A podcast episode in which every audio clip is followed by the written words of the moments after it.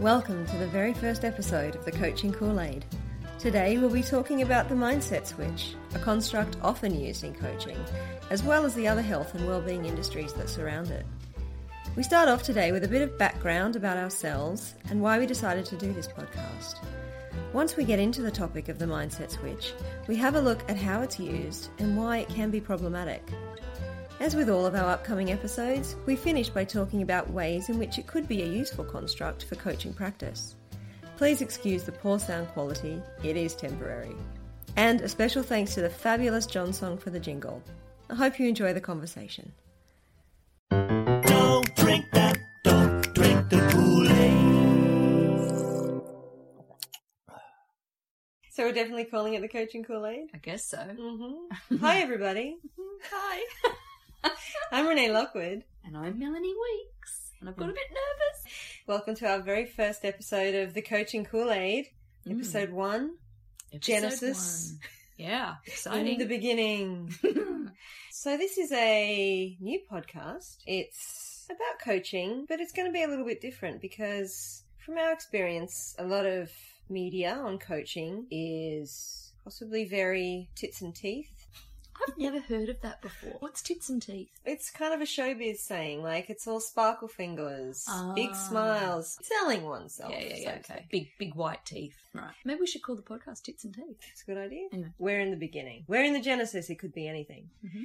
So what we're interested in really is looking at we're looking at the aspects of coaching that m- might not necessarily hold a lot of water Mm. or hold a lot of research. hmm Because- Or that have been diluted a bit. Because most of the things that we would like to talk about are things that have at least some element of truth to them and some utility. Mm-hmm. The thing that I'm most interested in is going to be really getting in and dissecting the ideas and looking at them critically in the field of coaching. Yeah. How do you feel about that, Mel? I feel excited about that.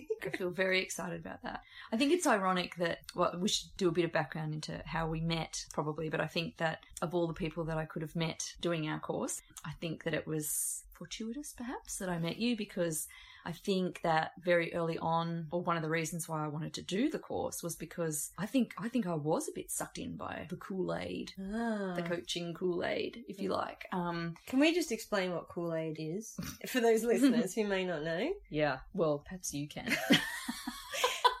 um, I'm sure the older generation, at least, will know. So, to drink the Kool Aid is a phrase that relates to the terrible events that occurred in Jonestown in the 70s. Jim Jones was a new religious movement leader or a cult leader who managed to convince.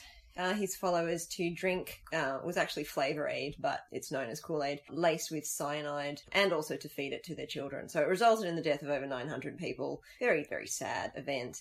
But it, what it means now is basically to drink the Kool Aid is to believe something uncritically, Mm. simply because those around you are believing it. So Mm, mm. yeah. So you were saying that you felt you dr- drunk the Kool Aid to an extent. What do you Yeah, mean? probably just because I'd been exposed to some of the, you know, theories, research, frameworks, whatever, that had been offered in some previous study that I'd done and was just excited by them. Excited, energized. It was, you know, a whole new world to me that um, that I thought held a lot of potential. I was excited to share that with people and probably wasn't looking at those things very critically at that point in time. Uh, but do you think that being excited by things is a bad thing? Um, no, but I think that the more I went on and probably um, the more conversations I had with you, I would find myself doing course readings and, and get feeling that feeling of like, oh, yes, yes, yes, this is so true, so true. Can't wait to share this, can't wait to share this. And then I would catch myself in the very next moment thinking, wait a minute, why are you so excited by this? Are you Mm. drinking the Kool Aid right now? you know, um, what about X, Y, and Z, and sort of trying to force myself to read it through a more critical lens, I Mm, suppose. interesting. and that's exciting. That can be exciting. I think so. Yeah. Um, because I think you've got more of a hold of it if you're seeing it from all of its different, you know, perspectives. So it's funny that we met because I think I was all, you know, pom pom's cheerleader, Tits and teeth. tits and tea. And, And I was um, brooding in the corner. yeah. And so I think that was perfect, actually. Well, I think we're a good match for that reason. I, I, when we met, I'd just come off a PhD in religious studies, specifically looking at new religious movements and what I was calling corporate religion, which actually did encompass coaching a little bit. So looking at ways that psychology can be used within corporate and commercial frameworks um, in a way that is ultimately kind of religious, getting getting everybody on board to have the same values, the same belief systems, looking for ways to find salvation, you know, in this life through well, sometimes through things like coaching. Um, so because I because I just come out of that, I was very hypercritical. So and I needed to come down a little bit because you can get so theoretically based and so critical of things. You know, I definitely needed that balancing out. So we've come. I think we've come to a very interesting place now. Yeah. It's an It, interesting uh, dynamic. I, I'm sure I've asked you this before, but what, what led you to do the Masters of Coaching? Well, I decided I didn't want to be an academic. I th- I just wanted to keep studying that field, and there just really wasn't anything in it. If I wanted to go, if I wanted to become an academic in religious studies, I really had to be. And I love religion. I literally studied it for 15 years, particularly new religious movements. But the field that I was looking at was so on the edge. I'm looking at things that are religious that everyone else goes, "Hang on, that's not religious. What are you talking about?" Mm-hmm. So for me, it was how can I get involved in that, and also how can I look at it practically. The other thing is that I come from an education background, so teaching. I love working with people, and I thought, well, maybe there is a way to get into this. Hmm. And to be honest, when we started, the course we're talking about is the Masters of Coaching Psychology at Sydney University. And I went into it very cynically. I went into it Mm. with my critical glasses on The, the exact opposite to me. exact opposite to you. And that perspective changed quite profoundly Uh-huh. during it. So Uh-huh. it was definitely a perspective shift, which was great because I really needed it. Because I definitely, um, people coming from, and not just philosophy, but just in general the arts, which I love and I think it's really important. But you, we can get so hypercritical of everything that has anything to do with business. And I think it's really important to see both sides, you know, Mm. and to remember that there is actually truth in everything. Yeah, I think there was a moment when I realized, well, I think when you described what you had done previously in your study, where I think I paused and thought, wait a minute. So you're doing this course because you're studying it from the viewpoint of thinking it it's a cult. and I'm coming into this going, woohoo, I love it all. More, more, give me more.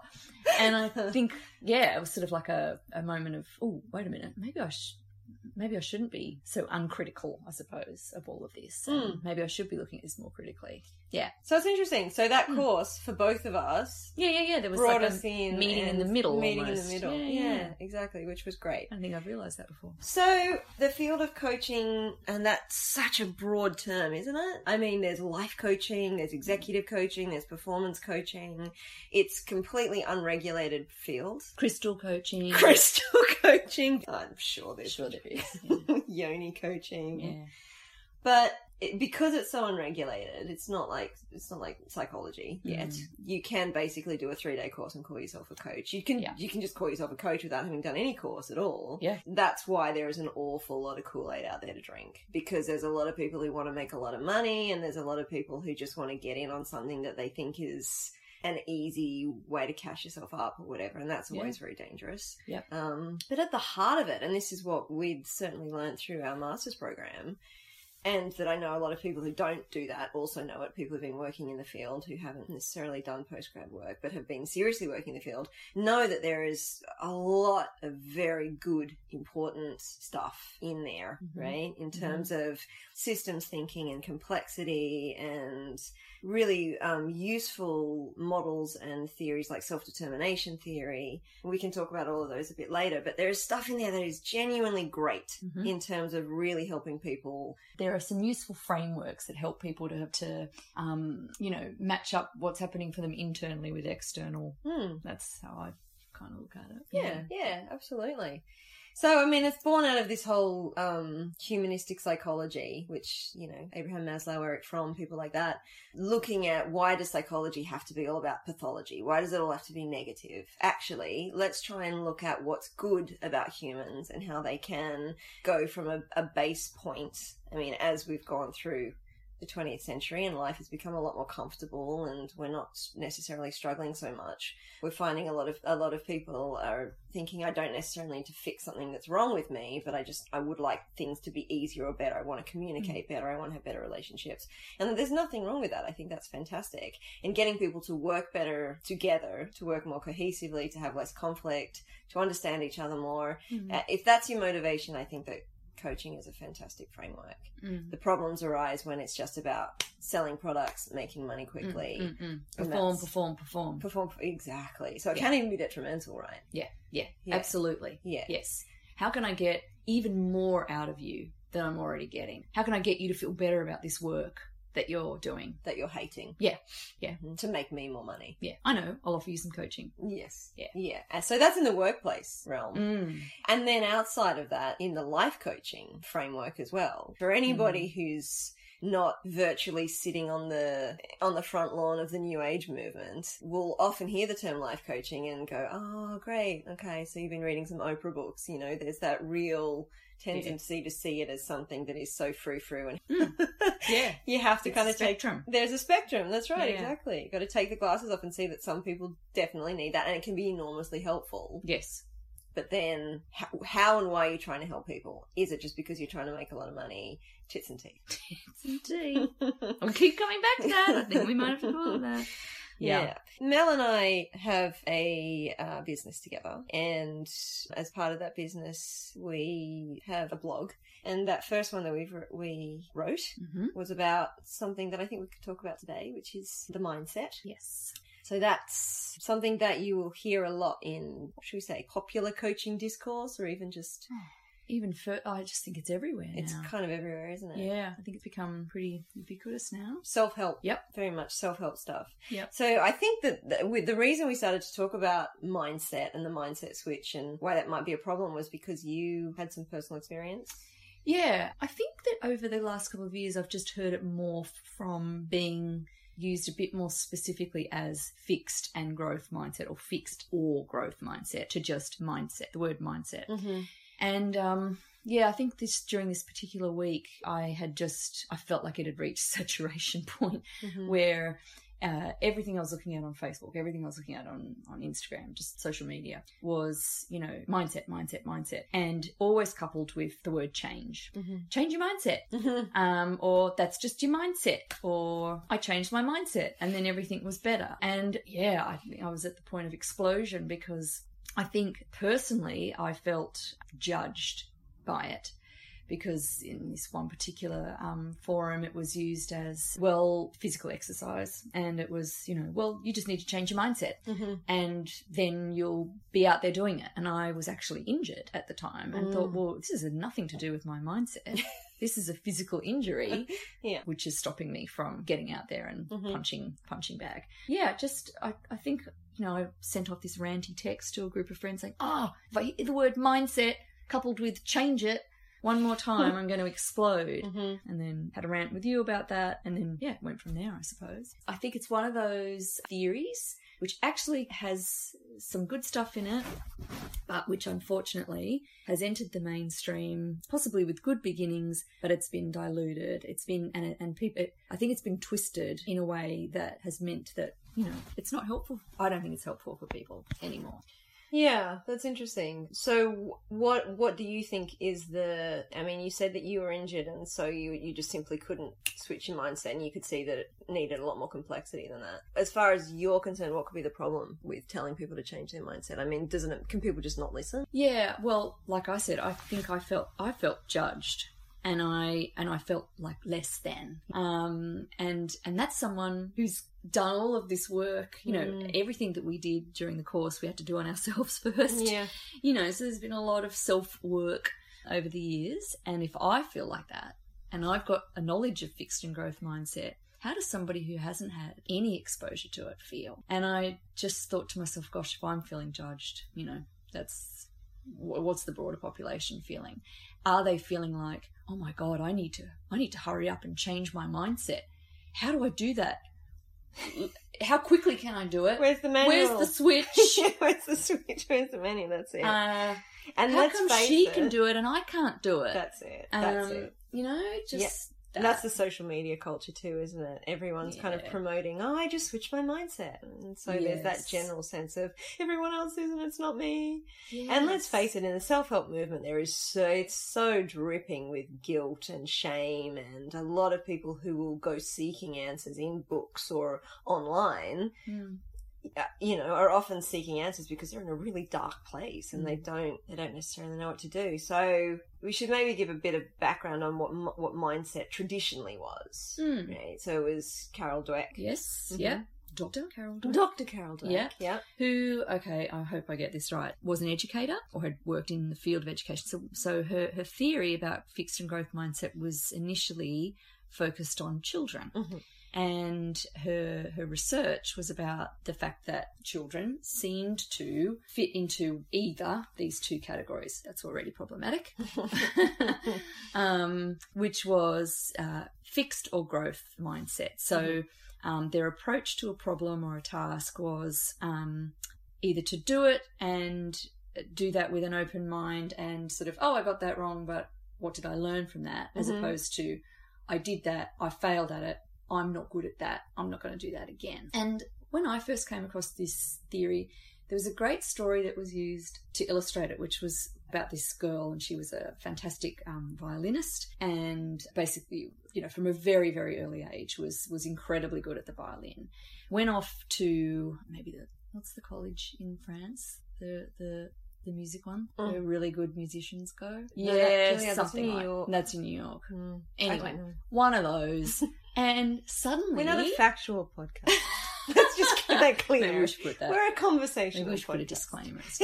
um, went off to one of these schools where suddenly she was like just maybe a little bit out of her depth and had Mhm. to actually front up for classes. yeah Oh, I There was a little bit of a gap in the Mhm. knowledge. yeah. Mhm. And she'd never experienced this before Mm. because she'd always been really, really good. Yeah. Mm. Like didn't have to learn anything. Mhm. Didn't actually have to learn anything to because it was sort of coming anything. naturally to Mm. her. So, so she's not turning up for class. You know, she's basically, you know, one step away from being thrown out because she is literally just not turning up. She gets a warning, and you know, it all unfolds. And finally, she describes the fact that this has never happened to her before. She feels like an extreme failure simply because she doesn't already know how to do this. Mhm. And so um, this story was used to illustrate a fixed mindset, which is my intelligence, my skills, my abilities are fixed. This I've I've been given a certain level of those things. They're set, Hmm. as opposed to growth, Hmm. which is I'm constantly learning. Any Hmm. mistakes I make Hmm. is just giving me more information to learn Hmm. and do better next time. And there's so much validity in that as a concept. I mean, because if you look at the flip side of that, when you get the kids who consistently get C's and D's, and then they're they become fixed in that. Well, this is what I am. I'm a C student. and I'm a hmm. D student, so I'm not bod- Yeah. gonna bother trying harder because I I know be one of those A kids or whatever. Yes. Right? And, and you say, I mean, our education system basically is set up to very much cultivate fixed mindsets through all the grading and all the testing and all the NAPLAN and all the everything. It's not teaching kids to learn for the sake of learning. So, Yeah. I mean, education is another podcast. Absolutely. but I just, I don't know, I'm intrigued by uh, at what point did it move or morph from being a study into fixed and growth mindset and how that affected Mm-hmm. the, the education for, for children Mm-hmm. to change your mindset? Mm-hmm. You know? Well, it's, um, yeah, and I think it is simply a selling point. It's the language of selling coaching, but Yeah. not even coaching, like what uh, or exercise programs or whatever. It's it's also when you put the onus onto the onto the person, then it's it's up to them. It's that very sort of for want of a better term, neoliberal perspective of pull yourself up by your bootstraps. Very, very simplified, oversimplified. Up to you. You can do it. Flick the switch. Yeah. Not looking at the vast complexity of the human condition. What's going on in somebody's life. Not only are they injured or not, but, you know, what kind of, where are the strings being pulled? In, you know, is it family? Is it emotions? Is it gut bacteria? I don't know. Like, what is going on in somebody's system Mm. to, you know, and that's where coaching comes in, right? That's where Mm. coaching can be great. To be able, Mm. good coaching That's right. will not say, flick your mind switch, hit that goal, high five, you know, it will go, okay. Let's Yeah. look at the system. Let's look at what's happening. Let's look at ways that you might be able to change your perspective. Yeah. In order to see, well, and to not fear failure so much, or to just do Mm. little experiments. That's right. Yeah. Yeah. And I think that's what we talked about in our um in the blog was that like this this has some utility within the coaching space, like you say, in terms of um the way you can frame experiments um, to a coachee with that growth mindset. Um, and it's really also about your learning approach. Yeah. In fact, I think that's that is a word that I think should be used instead of mindset. What's your learning approach, or what's your approach to this? Is it fixed? Is it growth? Is it open? Is it um, experimental? Is And- it spacious? You know, Yeah. um, and as opposed to change it, change your That's it. mindset. And doesn't that really come down to support? Because the, Mm. it's fear, right? It's Mm. fear that would, if you don't have that open growth mindset, it's because you're afraid. Mm. And if to not be afraid, you need somebody or a context around you to say, it's okay, you can Mm. fail, Mm. that's fine, Mm. don't worry, because Yeah. you learn from it. What does failing mean anyway? That's fine. Yeah. You know, but if you're, if you don't have any of that support, and you're just told fix it, that's terrifying. Yeah, and it and it, it effectively puts you alone. Mm-hmm. It, it it separates you from the herd of people that have changed their mindset. The imaginary herd. Yeah, that's right. um, and it sort of puts you over there. And actually, in that same week that I had seen all of the mindset stuff, I saw a particular, a little, a little video, and it was it was a sales based thing, and it was talking about a little bit talking about that that fear. And I know this can be tough, and you're putting yourself out there, and this kind of stuff.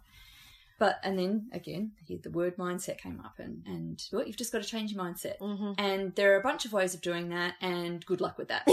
and that was the end of the video.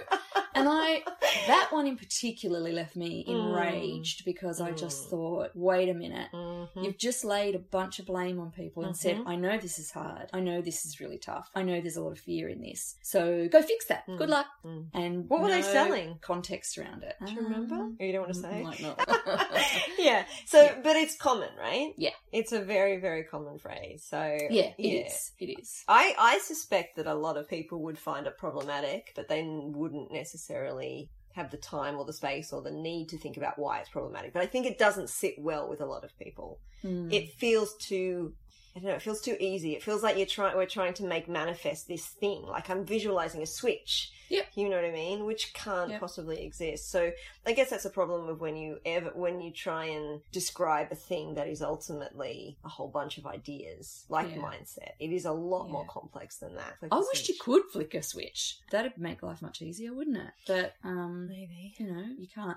So how can we rebrand it? well, I like your idea, but I mean, not Which one? not to sell it, but to um, utilize it in a Mm. way that is a little bit more helpful to people in general to talk about your learning style. I think that's a really great idea to Yeah. be able to sit down with people and not to say what's your mindset, Mm. but how are we going to learn from this? Mhm. What's what's the approach going to be? Mm-hmm. And help people to dissect that so that they can see Mm. so that we can see because we're all we all do that right i certainly go through periods of being a complete perfectionist and not wanting to Mm. fail at things and Mm. it's just learning to be aware of that Yeah. is really important Um, I think. Well, I've actually got.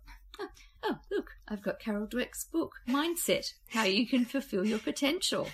where did you find that in your back pocket Business, parenting, school, relationships. mm-hmm. And I was just having a quick flick, and there was uh, a little diagram at the back, Mm-hmm. um, which has the the fixed and growth mindsets, and then how a fixed or a growth mindset would approach five things, which were challenges, obstacles, effort, criticism, and success of others.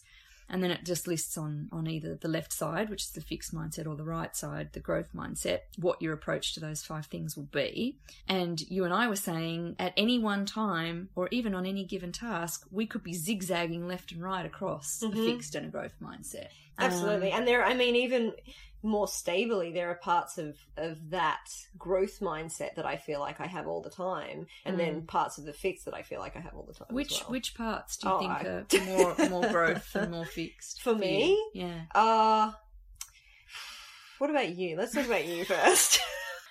so I'll flick it back to you. She's just changes the mindset. um, Well, Do you want to read them out? yeah, okay. So fixed mindset it describes as intelligence is static. So this is the belief that I was born with a certain level of intelligence. That's it. Well, I, Or- I know that that's not true No. because I've definitely gone through periods of being Do reasonably smart and then incredibly stupid, depending on.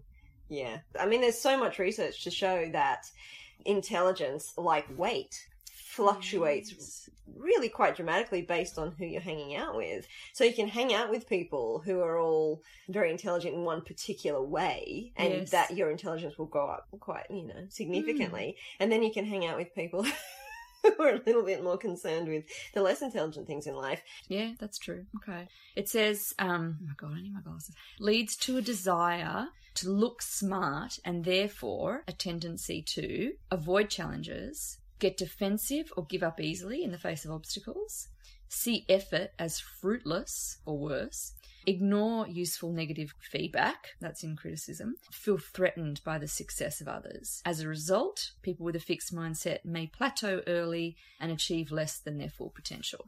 Um, you can see how that plays out quite well against that example I was giving you about the violin player. Oh yeah. Yeah. and I think it's also a lot more explicit in children. You can see kids who really suffer with For that stuff, but that's because their entire life they're going to what is inherently work, their job being school, and every day they're being told this is where you fit, this is who you are. You're really good at Yeah, blah. yeah. Yeah, exactly.